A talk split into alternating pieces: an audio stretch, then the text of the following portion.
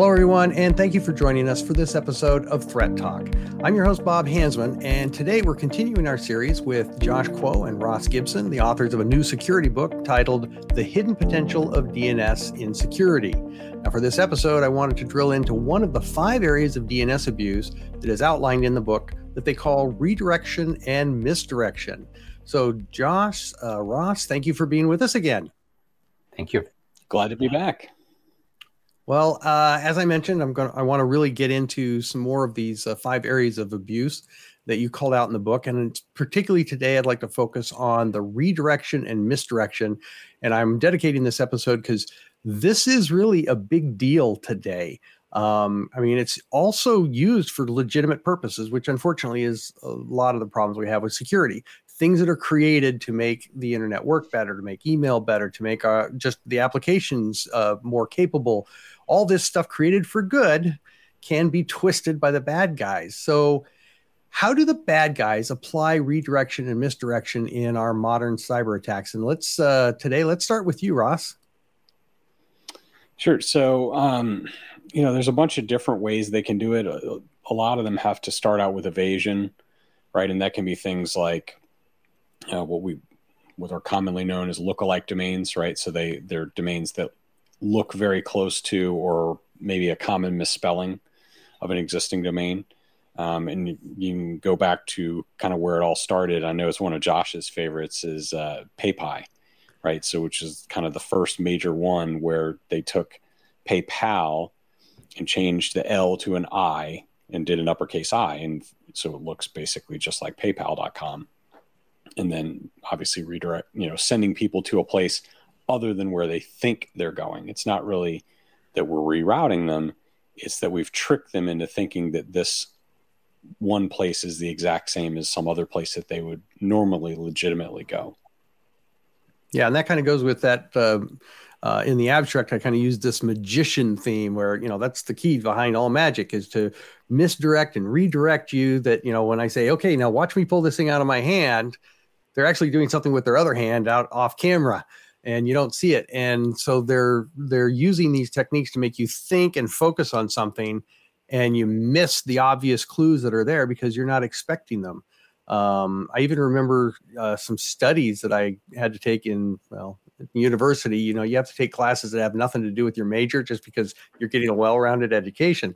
And one of the classes I had was where they would show you stuff and they say, and then they take it away and say, okay, so how many words were misspelled? And it's like, what? I, I, they all looked right to me because our mind fills in the gaps.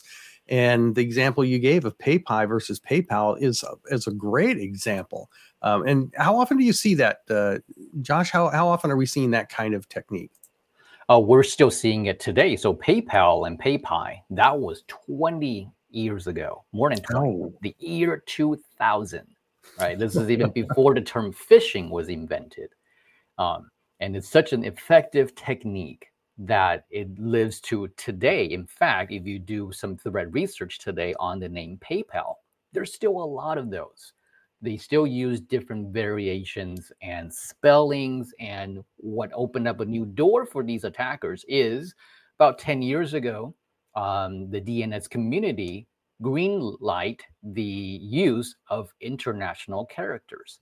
So the with good intention, they were hoping, well, you can you can register a domain name in Korean, you can register one in Arabic. Well, turns out there's a bunch of Greek and Latin and other characters that overlap with the English character, like the Omicron character in Greek. It's a different character, but visually it looks exactly like O. So as an attacker, I could potentially go out and register Google, but replace both O's with the Greek Omicron letters. And it looks visually just like Google, but you wouldn't know. You click on it, it takes me to a site that looks like Google. How would I know the difference? Right. So yeah. that is a, still going very strong for a lot of these attackers as sort of the first Uh, breach in the uh, attack life cycle of luring people in. They'll click on something, get infected with malware. Yeah, I remember when uh, that came out, uh, those kinds of attacks were becoming more popular. And I remember learning about Punicode so that um, I could actually get a visual uh, indicator that um, this is a bad um, domain or a malicious domain. And when I started looking at all the different languages in Unicode, um, they're not all the popular ones. I didn't, there's a Cherokee character set, you know, and I was thinking, well, I, I know that there's a Cherokee language, and, and I assumed there was some sort of a written language. But the fact that, you know, that is in there, um, that just gives you an idea of just how many different kinds of languages are are in the whole Unicode set. Um, and when I did uh, that study, I took the word, the name Infoblox for infoblox dot com, and uh, there was an on-site uh, or an on the internet website where you could put in something, and then it would do the auto substitutions for everything that might look like it.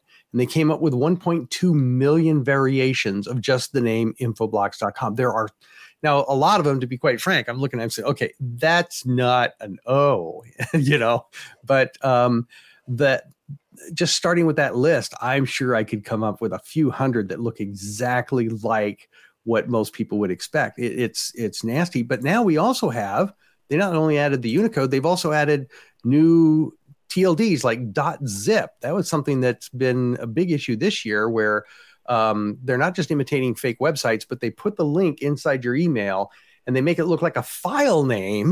But when you click on it, you end up going to a domain that is a .zip domain.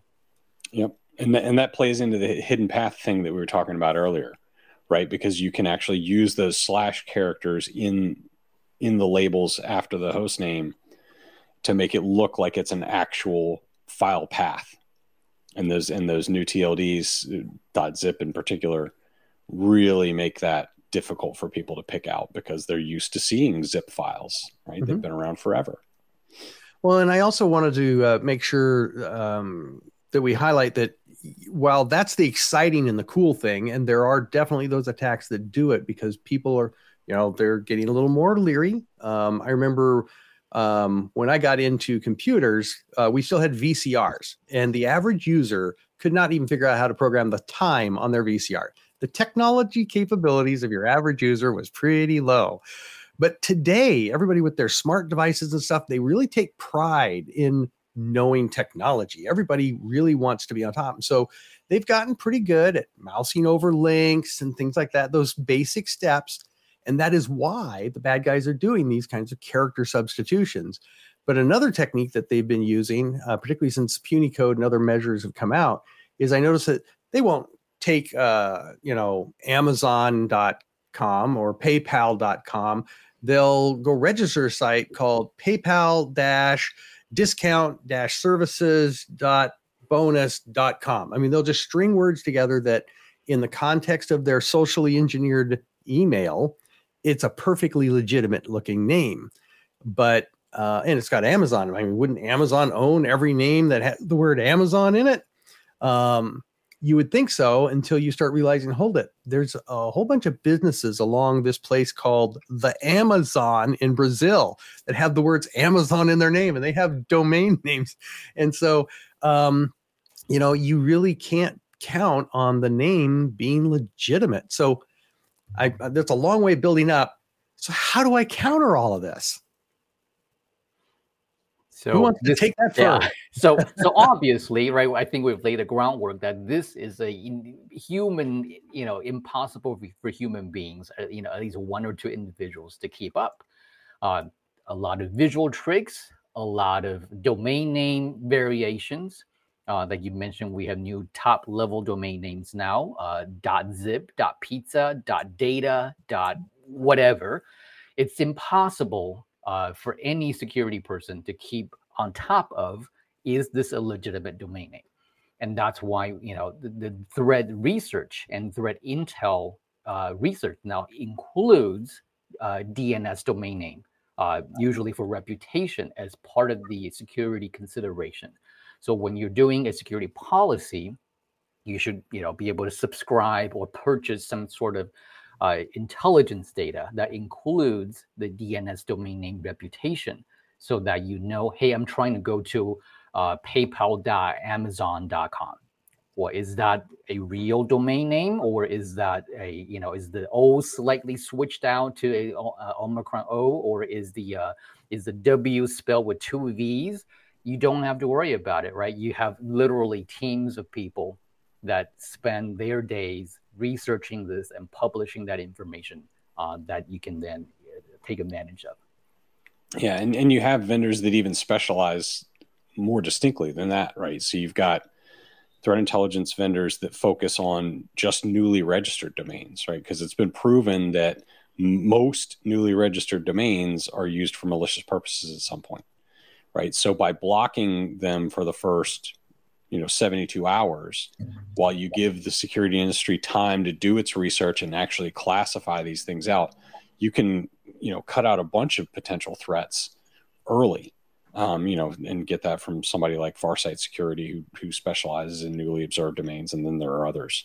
Um, but I, I think having a group of threat intelligence sources that you can trust, and then using the tools within D N S to take advantage of that threat intelligence, which is typically known as R P Z, or response policy zone, that's a really critical tool in starting to be able to combat all of these kind of threats, whether they be lookalikes or just straight malicious domains that are out there and registered.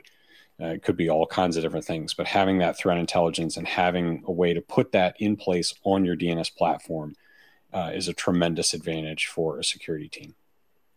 Now, about twenty-five years ago, and I'm pulling that date from my own history because I was actually the product manager that launched one of the very first web filters at the time. This is the kind of thing that they did, but they had to get U R Ls. I mean, it was designed for full U R Ls and domains. Um, and now we have, you know, next-gen firewall, which means that it's a firewall that also has a web filter in it, maybe a few other things. It's uh, they used to be called U T M, but that became a negative term in the industry, so they call it next-gen firewall. Let's let's give it a new name, and now it sounds really cool. Um, and they are cool. I don't know why U T M got a, got a bad rap, but Um, web filtering is one of the first things I think people would turn to for this kind of capability, but you're talking about doing it at a D N S layer rather than at a web filtering layer. Um, so I will call out that the benefit of a web filter is that most of them now also have a, a scanner, so they'll look at the malware. But like we talked about in our, in our first episode, this is about the communications. You know, the malware could easily be missed. And again, to our listeners, go back and listen to the first of the series to understand some of the limitations there. But there's so many communications going on. How is D N S superior at helping with this problem versus something like a, an old-fashioned web filter? Um, oh, go ahead, Ross. Um, so one of the ways is just how early it is in the chain, right? At, at the end of the day, the web filters are going to be busy, right? It's going to be scanning all kinds of traffic. But if if we know that the domain itself is malicious, right? If we already know that it's a bad destination, why send them there and then do the analysis? At the end of the day, the end result is the same. Let's get the traffic off at the earliest possible point that we can. And also use that to detect who was trying to go there. And then you, you know, your incident response teams can take advantage of that to actually go and try and remediate a potentially infected host. So, I, and I think it's, you know, like you said, you've got next gen firewalls that are catching all kinds of different things, and they're great tools, and web filters are great tools, and secure email gateways are great tools. But, you know, as each of those protocols, right, when H T T P was kind of the number one protocol that everybody abused, then they built tools around that, and then it became more secure, and then they shifted to the next thing and the next thing and the next thing. And now we're at a point where D N S is one of those that, just like you have a secure web gateway, you've got a secure email gateway, you need a secure D N S gateway. Yeah. And uh, I know with D N S in particular, you know, they've now the next gen firewalls are actually saying, hey, now with D N S security. Uh, again, that's a bad name that we talked about in the first episode as well, but they're adding D N S security there. But because they're now taking the traffic out of the D N S protocol, they're losing things like devi- device identity and information and stuff like that. Um, so doing it within the D N S architecture at the D N S call, if I'm catching you correct, number one, before it would ever go through a web filter, the D N S request is saying, hey, I want to go to this place. And we're going to come back and say, no, in which case the, the, the H T T P call out never happens. The web filter never becomes involved. It never has anything to scan. And that can reduce a lot of load, I assume, on those kinds of devices. They don't have to do any scanning. Uh, they, they're I mean, if you can catch, I think the stats from the N S A was like ninety percent, ninety-two percent. Yeah, ninety-two percent of all malware uses D N S. So if I can block ninety-two percent of it at the D N S layer, then the eight percent that would go through my web filter, all of a sudden I need lower capacity, which if I'm doing appliances, I know companies that have got like five or six of those things racked and load balanced. They might be down to two. And if I'm paying for a cloud service, my traffic goes down. That also saves me a lot of money. So um, that was the first thing my money or my mind went to, was the money when you started talking about catching it earlier and shifting it left. Um, and then I think also in the first episode, Ross, you were talking about how they can get, you know, they use some of this stuff for evasion. Um, and we can bypass some evasion techniques that might not get caught at uh, at a web filter level. Would that be correct? Yeah, well, that's that's true because, you know, especially in the web world, you've got so many different domain names that are going on just behind a single web page, right? You might have just one link out of hundreds that are in a web in a single web page that are malicious. And if you're scanning or you're classifying based upon the main domain name target that they're going to, you might miss that little, you know, like you were referring to before, really small piece of code, right? Just the one little downloader that's just going to go and start pulling updates and pulling other stuff. So the, catching every bit of traffic that's going out there is a real advantage that D N S has, because it's really going to see every little bit as it's going through. Okay, cool. I'm I'm actually, the way you worded that triggered something that I remember also from about twenty-two years ago. I think it was Trend Micro introduced a feature with their uh, their email security where they knew that the bad guys would register a site. And you mentioned about newly observed domains. You know, those are something to keep an eye on. Well, they weren't doing that, but they would notice that the guys would create the do- domain. They'd put the link in the email that's going to go to the bad place, and then they'd send the emails overnight. And they'd come in through whoever's email system. They'd look at the domain names and check the U R Ls with their web filter or whatever, and everything looks kosher because the site doesn't exist yet. And then about mm-hmm. eight o'clock in the morning, as everybody's coming into work, they they turn on that server, and that domain becomes active. And before anybody can react, people in the morning, they're all clicking on their morning emails, checking this, checking that, and the next thing you know, they're all infected, because they time when this stuff goes lively. But they're, again, that's because they're focused on the content on the site. Whereas with D N S, you're talking about just, no, the characteristics of the site make it, um, in this case, it, we're not even talking lookalikes. This would just be like a suspicious site, right? Suspicious, yeah. Right. Now, you guys yeah. have been working with the suspicious stuff. How does that come into play here? Um, so... So uh, suspicious would be a category where we, we're pretty sure we have a certain level of confidence that this is gonna this is gonna be used for bad, uh, to do bad things. We just don't mm-hmm. have any proofs yet. Um, but how do we know it's gonna do bad things? Well, one of them is a is clear giveaway in the name itself. Nobody in the right normal person will register a bunch of random characters that's thirty-two characters long as a domain name that nobody can even pronounce. Yeah. Why? Because the whole point of D N S is I want people to know my name, josh is awesome dot com, and go there and go order some. Yeah, I've been to that site before. That's a great site, by the way. Yes, right. But no one's going to go to just like, you know, something that's completely random character. So if you have a domain name that's been registered, say, today, and it's completely random, not humanly readable, it, chances are this is not registered for to do something good. Uh, we don't have any proofs yet, so we're gonna we can file it under suspicious, that we are pretty sure within the next few days it will start. Like you said, they're waiting, the attackers are waiting to turn it on, to start doing something bad. Now they are waiting longer and longer. What would be um, some of the indicators that would let you know that early on that something's suspicious? So one would be the T L D that they use, right? So there are some T L Ds that are kind of notorious for being used maliciously, like .xyz or something like that. Um, and and by taking that as a characteristic, right, and then taking the other characteristic, like Josh said, of it's not normal, you know, words. And you can look at a few different factors to help kind of guide you down and say, there's something about this that implies that, you know, we expect to see some type of nefarious activity coming from this domain. And that that's where you would kind of say suspicious. And then you move from suspicious to, to straight malicious once you actually start seeing activity going on and you say, okay, you know, they're they're pushing malware from this site. That's definitely malicious, and you would put it in a, you know, a malicious category instead.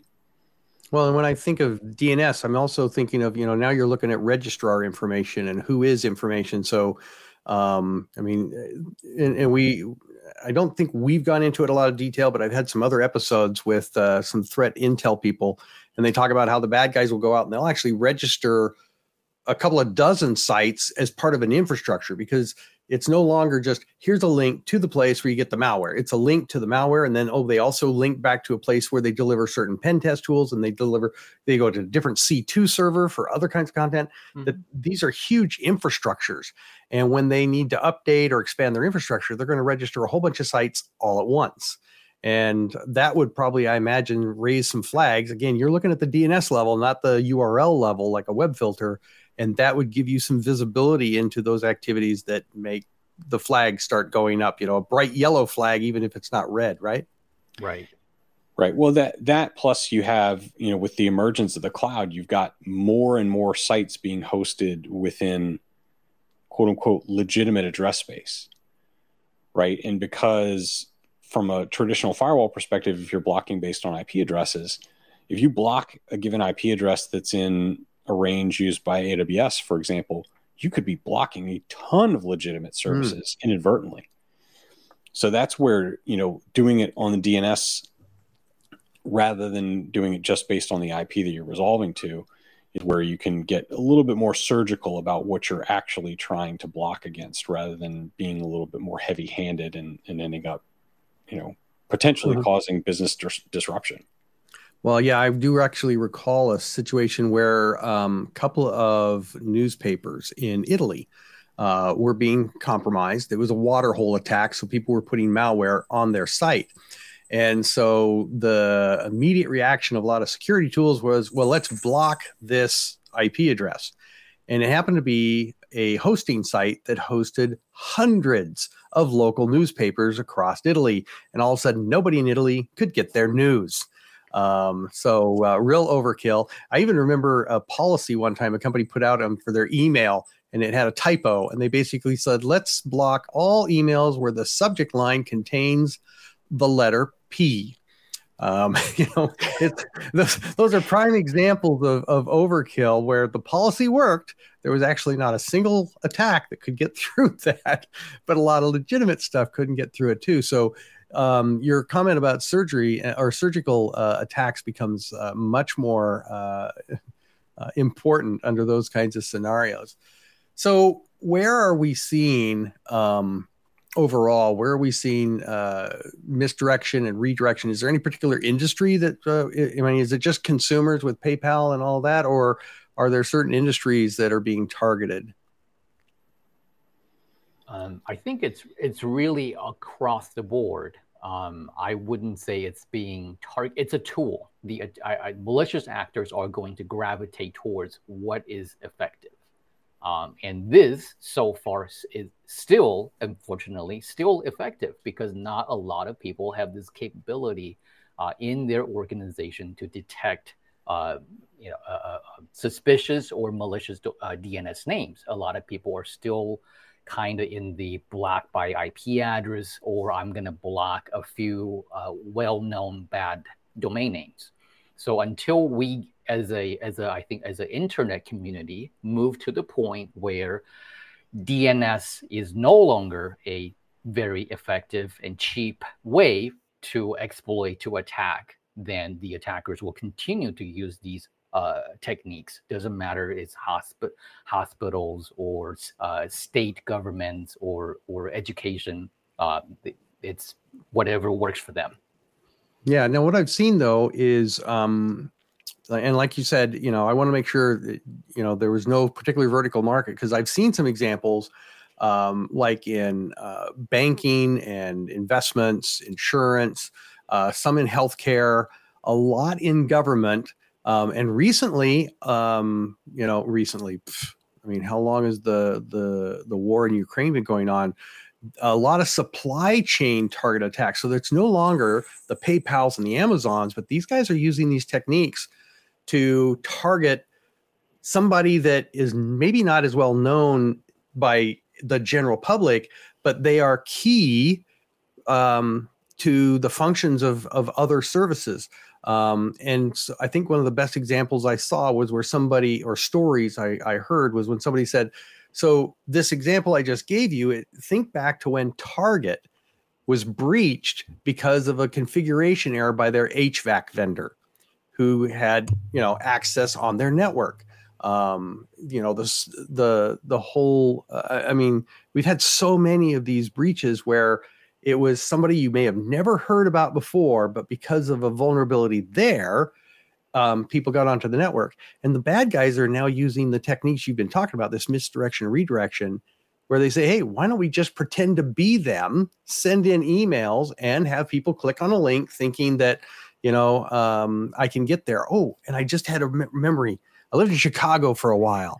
A company there went out of business. They were, they were, they knew they were going to be closing, but they, they had like eight months to clean up because of some government regulation. So they sent a notification and laid off like two thirds of their, their whole staff. And then everybody in the company got an email that said, hey, as you know, we've had to cut things back and this is infecting you, but you know, you've been such a good employee. We want to do really good things for you. We want to treat you right. So here's a link to a third party service that we are using to help you find new employment. Um, and if you register in the next twenty-four hours, we'll be able to get you six months bonus pay. You will get your insurance for a year for all of your family. I mean, it was a huge bonus package, but you need to go to this third party and register. So they didn't even use the brand, but they had impersonated the company's H R to send this out. And all the links looked legitimate. So between the supply chain acts and all that, this is no longer PayPal. This is, and that's where I used the term targeted um, uh, earlier. They are getting so specific. They don't care if they're going to hit the whole world. They're just hoping to hit maybe a particular industry in two or three states or in one country, right? I mean, what are you guys seeing on that line? Um, I, I, yeah, I just throw in the real quick one. The one that you mentioned reminds me of an example we had in the book. Uh, it's for a B E C, for business email compromise. Right, a lot of we've been talking about D N S in the context, almost like in you know, almost as part of web traffic, um, but people often forget email is still a big thing, and then email also relies on D N S. So we have an example in the book where the attacker used again lookalike domain, add an S to the end of their business name, and I won't you know go through all the details. Okay, you can go get the book and read about it. Um, basically, amend the middle, so I'm in, inserted myself between the company and the venture capitalist to say, give me more money to invest. And in the end, the uh, scammer walked away with over a million dollars uh, just by changing a few D N S names in between. Uh, Ross, any stories that uh, you like to share? uh, I, I I love the one that Josh talked about. It's, it's um, but I, I think when you get into the supply chain, I think kind of the poster child, unfortunately, for that would be SolarWinds, right? I mean, that's probably the, the biggest one that really brought the supply chain attack kind of to the forefront. Yeah. And, and, and I'm glad again, you reminded everybody that, you know, these are, the, this is the kind of information that's in this book. And, you know, while there's so many books about D N S from a networking perspective, this has become my go-to reference for anything security related in D N S, which is great for when I'm doing investigations, threat hunting, and there's aspects of D N S that I haven't looked at that for a while and I need to be reminded. So it's not just uh, something to go through and learn. Um, you know, it's, it's also something I just keep handy uh, when I need to grab it. And uh, unfortunately, we are really coming up to our time here. So I'm going to have to cut this short for today's episode. Remind the audience that this is the second of a three-part series. So there will be another one. If you haven't heard the first, go back. And if you haven't uh, had a chance to uh, take a look at the book, you can get it um, on amazon dot com.